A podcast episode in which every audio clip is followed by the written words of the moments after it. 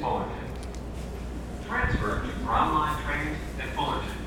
Misty, you are a beloved daughter of God, and on this first day of Lent, God will have you remember that you are dust, and to dust you shall return, and all is blessing. I really trust that the people who would choose to come and have ashes uh, are going to bring, are only going to do it if it has meaning and significance for them in the first place. I said, oh, you know, I wonder if there's a place uh, giving out uh, drive-by ashes because I was on the train and I saw a lot of folks. I'd been to a service earlier today. Uh, I had not. How are you? Well, I have to be reminded of my sinfulness and mortality. Excellent. What's your first name? Ron. Ron, you are God's beloved son.